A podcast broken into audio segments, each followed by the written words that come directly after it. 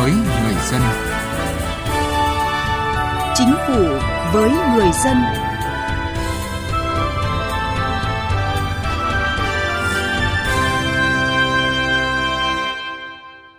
Xin kính chào quý vị và các bạn. Thưa quý vị, theo báo cáo của chính phủ, trong năm 2020, cả nước đã tinh giản biên chế được gần 24.000 người.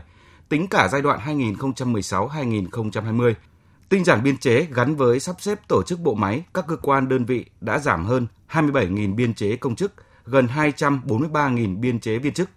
Tuy nhiên, nhìn tổng thể, việc tinh giản biên chế chưa đem lại hiệu quả như mong muốn. Vẫn còn tình trạng siết chỗ nọ, phình chỗ kia. Giải pháp nào giải quyết được những vướng mắc trong công tác tinh giản biên chế? Nội dung này được đề cập trong chương trình Chính phủ với người dân hôm nay. Trước tiên là một số thông tin trong lĩnh vực cải cách hành chính. Sau hơn 4 tháng thí điểm thanh toán trực tuyến nghĩa vụ tài chính về đất đai tại 4 tỉnh là Thái Nguyên, Vĩnh Phúc, Bình Định và Tây Ninh, đã có gần 4.000 giao dịch thanh toán thành công, với số tiền thanh toán trực tuyến qua Cổng Dịch vụ Công Quốc gia đạt trên 14 tỷ đồng. Bộ trưởng Bộ Kế hoạch và Đầu tư vừa ban hành quyết định công bố thủ tục hành chính mới, trong đó công bố 55 thủ tục hành chính mới và bãi bỏ 58 thủ tục hành chính trong lĩnh vực đầu tư. Tính đến giữa tháng 5 năm nay, hệ thống khai thuế điện tử đã được triển khai tại tất cả các tỉnh, thành phố và chi cục thuế trực thuộc. Đã có hơn 825.000 doanh nghiệp tham gia sử dụng dịch vụ khai thuế điện tử, đạt 99,59%. Từ đầu tháng 6 này, người dân trên toàn quốc sẽ được sử dụng hình ảnh thẻ bảo hiểm y tế trên ứng dụng bảo hiểm xã hội số khi đi khám, chữa bệnh thay thế cho việc sử dụng thẻ bảo hiểm y tế giấy. Người sử dụng thẻ không lo mất quên thẻ bảo hiểm y tế như đã xảy ra đối với thẻ bảo hiểm y tế giấy, đồng thời giúp giảm thời gian làm thủ tục khám chữa bệnh của cả người tham gia và cơ sở khám chữa bệnh. Đặc biệt, việc triển khai này còn có ý nghĩa quan trọng trong việc giúp người dân hạn chế đi lại, không phải giao dịch trực tiếp với cơ quan bảo hiểm xã hội trong bối cảnh dịch COVID-19 đang diễn biến phức tạp. Năm nay, thành phố Hà Nội phấn đấu mức độ hài lòng của người dân, tổ chức, doanh nghiệp về giải quyết thủ tục hành chính đạt tối thiểu 85%. Ít nhất 99% số hồ sơ được trả kết quả giải quyết đúng và trước hạn. 100% cán bộ cấp xã được bồi dưỡng nâng cao năng lực, nhận thức đầy đủ về chỉ số cải cách hành chính. Trang Zalo Bảo hiểm xã hội thành phố Đà Nẵng vừa chính thức đi vào hoạt động cung cấp thông tin và giải đáp thắc mắc về bảo hiểm xã hội, y tế và thất nghiệp. Bên cạnh việc cung cấp thông tin, trang này còn tư vấn hỗ trợ giải đáp các câu hỏi vướng mắc phản ánh, kiến nghị của tổ chức cá nhân. Vấn đề dư luận quan tâm liên quan đến hoạt động của bảo hiểm xã hội, bảo hiểm y tế, bảo hiểm thất nghiệp. Toàn tỉnh Cao Bằng có hơn 405.000 công dân đủ tiêu chuẩn được cấp căn cước công dân gắn chip điện tử. Tính đến ngày 4 tháng 6, Công an tỉnh đã hoàn thành hơn 362.000 bộ hồ sơ, đạt 89,09% kế hoạch và là một trong những địa phương dẫn đầu trong cả nước. Đại tá Mai Xuân Tư, Phó Giám đốc Công an tỉnh Cao Bằng cho biết. Thì chúng tôi cũng đã tổ chức quán triệt và chỉ đạo thường xuyên hàng tuần, hàng ngày thông báo về cái kết quả tiến độ của từng đơn vị, biểu dương những đơn vị làm tốt và nhắc nhở phê bình những đơn vị làm chưa tốt. Những cái kinh nghiệm hay, những cách làm sáng tạo để được phổ biến nhân rộng. Hiện nay, Cổng Dịch vụ Công trực tuyến tỉnh Quảng Ninh đã cung ứng hơn 1.500 thủ tục hành chính mức độ 3, 4, trong đó có 625 thủ tục hành chính mức độ 4. Hơn 70% số người dân doanh nghiệp trong tỉnh sử dụng các dịch vụ chính quyền điện tử. Thời gian giải quyết thủ tục hành chính được rút ngắn tạo sự thuận lợi thông thoáng cho doanh nghiệp người dân. Nhờ đó, mức độ hài lòng của người dân tổ chức tiếp tục có sự cải thiện đáng kể, đạt 99,7% ở cấp tỉnh và 99,9% ở cấp huyện. Cải cách hành chính với người dân và doanh nghiệp.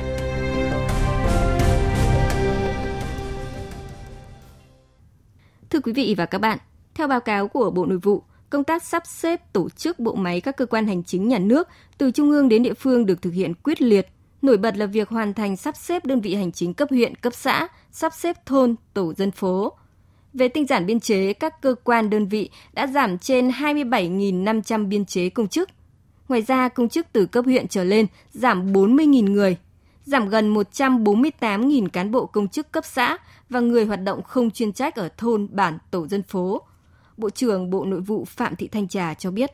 Mặc dù rất là nhiều khó khăn vướng mắc từ trung ương đến địa phương, nhưng mà các bộ ngành và đặc biệt là các địa phương đã rất nỗ lực. Chính vì vậy mà đến nay thì kết quả phải nói là rất là tốt. Theo đó thì đã giảm được một tỷ lệ các cái đơn vị hành chính cũng như các đơn vị sự nghiệp rất là lớn tới khoảng 25%. Số lượng biên chế đã giảm tới một con số rất là ấn tượng đó là có tới trên 10% biên chế công chức và gần 11% là biên chế viên chức cũng là một cái kinh nghiệm rất là tốt để chúng ta tiếp tục đổi mới cái hệ thống chính trị trong sạch vững mạnh và tinh gọn hoạt động hiệu lực hiệu quả. Trong nỗ lực tinh giản biên chế của các bộ ngành địa phương, có thể kể đến Quảng Ninh, một trong những địa phương chủ động, quyết liệt sắp xếp tổ chức bộ máy hệ thống chính trị tinh gọn, hoạt động hiệu lực hiệu quả, thực hiện tinh giản biên chế theo vị trí việc làm. Toàn bộ 13 huyện, thị xã, thành phố trong tỉnh cũng đã thực hiện hợp nhất ban tổ chức cấp ủy với phòng nội vụ cấp huyện thành cơ quan tổ chức nội vụ, ủy ban kiểm tra với thanh tra cấp huyện thành cơ quan kiểm tra thanh tra.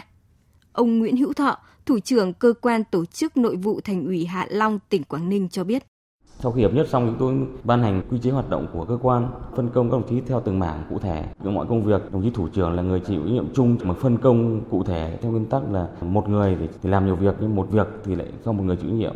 Các đồng chí kiêm thêm một số cái việc, do đó cũng thêm hiểu biết thêm về các cái quy trình trong công tác tham mưu chứng quyền nào và tham mưu cho cấp ủy như nào thì đồng chí nâng được trình độ của mình và một số cái nhiệm vụ mà trồng chéo thì sẽ giảm bớt hơn. Với thành phố Hà Nội đã thực hiện tinh giản biên chế được hơn 1.000 trường hợp. Bà Nguyễn Thị Liễu, Phó Giám đốc Sở Nội vụ Hà Nội cho biết, việc tinh giản biên chế luôn gắn với triển khai hiệu quả các đề án việc làm. Hà Nội là một trong những địa phương được đánh giá là đi đầu cả nước về cái việc mà triển khai xây dựng đề án vị trí việc làm.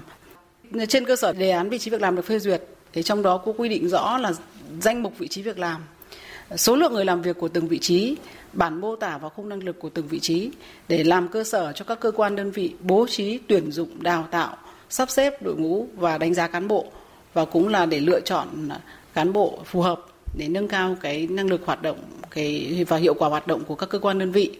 Sau 3 năm triển khai đề án vị trí việc làm thì thành phố đã có 646 trường hợp phải thay đổi vị trí việc làm. Trong đó thì có 96 trường hợp điều chuyển để phù hợp với bằng cấp chuyên môn nghiệp vụ yêu cầu của vị trí việc làm. 317 trường hợp phải đào tạo bồi dưỡng bổ sung cho phù hợp với vị trí việc làm và 154 trường hợp phải nghỉ tinh giản biên chế, 79 trường hợp thôi việc và bố trí công tác khác. Năm 2021, biên chế hành chính của Hà Nội là hơn 9.000 người, trong đó công chức gần 8.000 biên chế, giảm 115 người so với năm 2020. Cùng với giảm biên chế công chức, Hà Nội cũng sẽ thực hiện giảm hơn 6.000 biên chế viên chức so với năm 2020.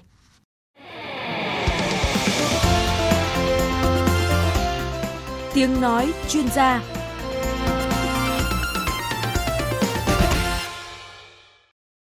Thưa quý vị, mặc dù các bộ ngành địa phương đã thực hiện khá quyết liệt việc tinh giản biên chế, nhưng theo đánh giá của một số chuyên gia trong lĩnh vực tổ chức cán bộ, tinh giản biên chế chưa đem lại hiệu quả như mong muốn.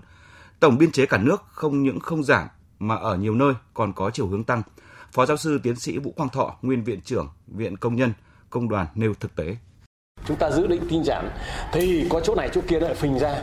Vì thế chúng ta chưa làm được có dậm dịch chỗ này chỗ kia có xem xét lại và thậm chí có một số bộ ngành cũng đã tự nguyện tinh giản cái bộ máy quản lý của mình. Nhưng mà chúng ta vẫn chưa làm được. Hoặc là làm chưa có kết quả lớn đem lại một cái hiệu lực to cho quản lý nhà nước. Lý giải nguyên nhân tinh giản biên chế không đạt hiệu quả như mong muốn, Phó giáo sư tiến sĩ Ngô Thành Can, giảng viên cao cấp Học viện Hành chính Quốc gia cho rằng. Thì ở đây có mấy cái lý do cơ bản. Cái đầu tiên đấy là cái nhận thức và sự tích cực sâu sát của các ờ, cấp lãnh đạo, đặc biệt là những người ờ, đứng đầu cơ quan cũng chưa tích cực cái công việc này. Cái thứ hai ờ, là chúng ta phải nói đến cái chung cái đã, đấy là chúng ta đã có chính sách, chúng ta đã tập trung, nhưng ở đâu đó là chúng ta cũng chưa thực hiện một cách nghiêm chỉnh, chưa có chế tài, Đấy, chưa có xử phạt chưa có khen chê đấy, ra là nhiều nơi cũng nghĩ là nếu làm được thì làm mà không làm được thì cứ để từ từ đã cái phần thứ ba thì ở đâu đó chúng ta vẫn còn nể nang giữ thì vẫn giữ đấy, mà người thân người quen thì vẫn vào. Đấy chúng ta có thể lấy những cái ví dụ mà ờ, một anh lãnh đạo ở một cái à, cơ quan của nhà nước ở một cái thành phố lớn đã từng tuyên bố có khoảng 40% những người không làm được mà lại không thể giảm biên chế được bởi vì toàn ờ, con cháu cả. Mà chúng ta lưu ý thêm đấy là chúng ta tiến hành nó chậm cái công tác mà vị trí việc làm do đó mà nhiều cái cũng không rõ ràng không dựa trên vị trí, năng lực khi tiến hành lựa chọn biên chế dẫn đến bộ máy vừa cồng kềnh vừa thiếu cán bộ có năng lực chuyên môn. cũng là ý kiến của tiến sĩ Đinh Duy Hòa, nguyên vụ trưởng vụ cải cách hành chính Bộ Nội vụ.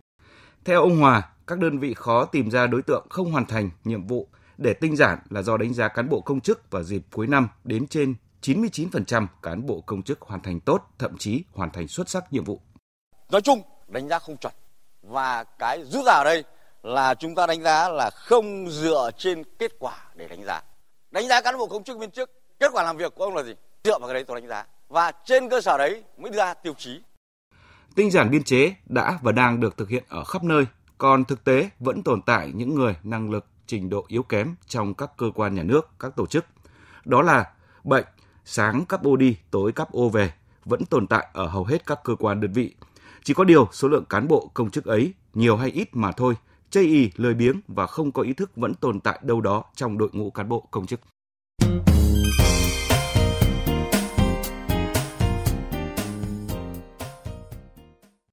Thưa quý vị, để giải bài toán tinh giản biên chế, cuối năm ngoái chính phủ đưa ra nghị định số 143 với những điều kiện cụ thể để tinh giản công chức viên chức. Những giải pháp này được kỳ vọng sẽ giảm những người không làm được việc, không có ý thức kỷ luật ra khỏi bộ máy. Phó giáo sư tiến sĩ Ngô Thành Can, giảng viên cao cấp Học viện Hành chính Quốc gia Hồ Chí Minh cho biết.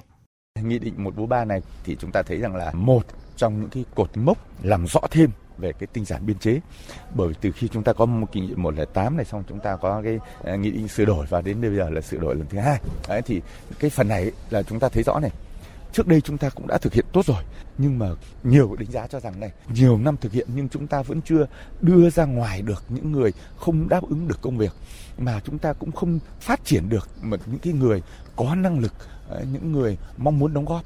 Thế thì cái um, nghị định 143 này tạo ra một cái hành lang để cho các cơ quan đơn vị ờ, chúng ta có thể dễ dàng hơn xử lý hợp lý hơn một số những cái chức danh những cái cán bộ công chức viên chức cụ thể trong những trường hợp cụ thể để chúng ta giải quyết. Ví dụ như là chúng ta thiết kế lại công việc này chúng ta cấu trúc lại tổ chức này rồi những cái đối tượng dôi dư này thiết kế đề án vị trí việc làm này Đấy, thì những cái phần này cũng tạo ra nhiều cơ hội tốt hơn đấy, để cho các nhà lãnh đạo quản lý sử dụng và làm gọn cái, cái vị trí việc làm này làm gọn cái số lượng biên chế Ờ, để tập trung giữ lại được những người có năng lực, những người phù hợp với vị trí. Còn theo Phó Giáo sư Tiến sĩ Phạm Bích San, chuyên gia xã hội học, Chính phủ đã ban hành nhiều chính sách nghị định liên quan đến tinh giản biên chế, nhưng hiệu quả chưa như mong đợi. Vì thế ông cho rằng để tinh gọn đầu mối, tinh giản biên chế phải quyết tâm và thực hiện đồng bộ ba giải pháp sau đây chúng tôi cũng muốn rất là lưu tâm một điều là muốn giải quyết được cái câu chuyện này nó triệt để. Thứ nhất là chúng ta phải tăng cường cái gọi là giám sát cho cái hiệu quả của bộ máy hành chính. Ai làm việc hiệu quả ai không hiệu quả để có thể giữ được ai và, và có ai một cách tâm phục khẩu phục. Cái điều chuyện thứ hai tôi nghĩ là còn quan trọng hơn là chúng ta phải mở rộng những cơ chế thị trường và người ta sẵn sàng đi ra ngoài. Và thứ ba vấn đề giải pháp từ xã hội. Xã hội cũng cần một cái sự giám sát để làm sao rằng nếu như các bộ máy cải cách xong mà họ vẫn không làm việc tốt thì đương nhiên là phải bị cắt bỏ phải giảm đi. Ông Thang Văn Phúc, nguyên Thứ trưởng Bộ Nội vụ nêu quan điểm, muốn tinh giản biên chế có hiệu quả thì cần sớm hoàn thiện các quy định tiêu chí để đánh giá chất lượng cán bộ công chức, viên chức, làm rõ chức năng nhiệm vụ của từng bộ ngành cơ quan địa phương, từ đó thực hiện luật cán bộ công chức theo vị trí việc làm phải là làm tốt việc xác định vị trí việc làm của công chức ở từng cơ quan. Sau khi xác định vị trí việc làm đó thì mới so sánh được từng vị trí của công chức ở từng cơ quan đấy, có đảm bảo được các cái tiêu chuẩn của cái vị trí đó không và trên cơ sở đối chiếu với cái tiêu chuẩn, cái yêu cầu đấy thì mới đầu mới xác định được là ai là người đáp ứng và ai là người không đáp ứng thì mới đảm bảo được cái sự tinh chọn của cái đội ngũ công chức sau tinh giảm. Thưa quý vị và các bạn, quyết không chấp nhận tăng biên chế, phình bộ máy, điều này không chỉ dừng lại ở quyết tâm chính trị mà phải biến thành hành động, hành động quyết liệt. Nếu không biên chế không những không giảm mà có thể còn tiếp tục phình to. Mỗi tuần một con số.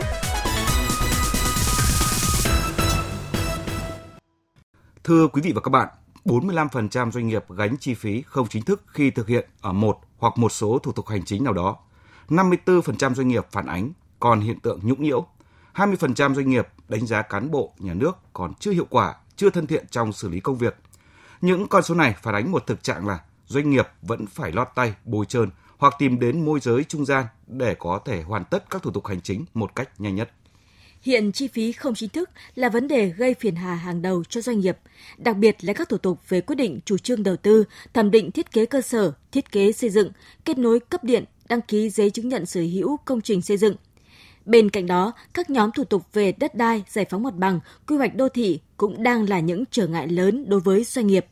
Doanh nghiệp càng nhỏ thì thực hiện thủ tục hành chính về xây dựng càng vất vả hơn – Chính vì vậy, nhóm thủ tục hành chính trong thời gian tới đối với công trình xây dựng cần phải có giải pháp mạnh mẽ hơn để tạo thuận lợi minh bạch cho mọi thành phần, đặc biệt là những doanh nghiệp có quy mô vừa và nhỏ.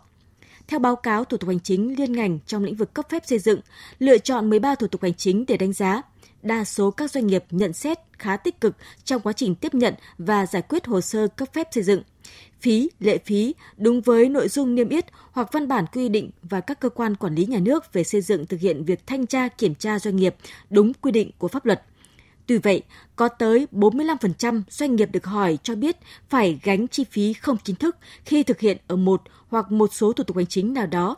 54% doanh nghiệp phản ánh còn hiện tượng nhũng nhiễu, vòi vĩnh.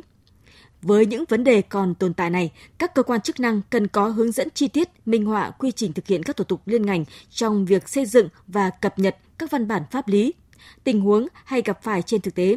Cùng với đó là cần tăng tính minh bạch và liêm chính trong tiếp nhận, xử lý hồ sơ, xây dựng các cơ chế phối hợp giữa các cơ quan có liên quan để giải quyết đồng thời các thủ tục hành chính – Đặc biệt, cần sớm áp dụng các hình thức thanh toán trực tuyến trên tất cả các lĩnh vực nhằm giảm các chi phí không chính thức và chống tình trạng tham nhũng vặt. Quý vị và các bạn thân mến, tới đây chúng tôi xin được kết thúc chương trình Chính phủ với người dân chuyên đề Cải cách hành chính. Chương trình hôm nay do biên tập viên Hà Thảo biên soạn và thực hiện. Cảm ơn quý vị đã chú ý lắng nghe.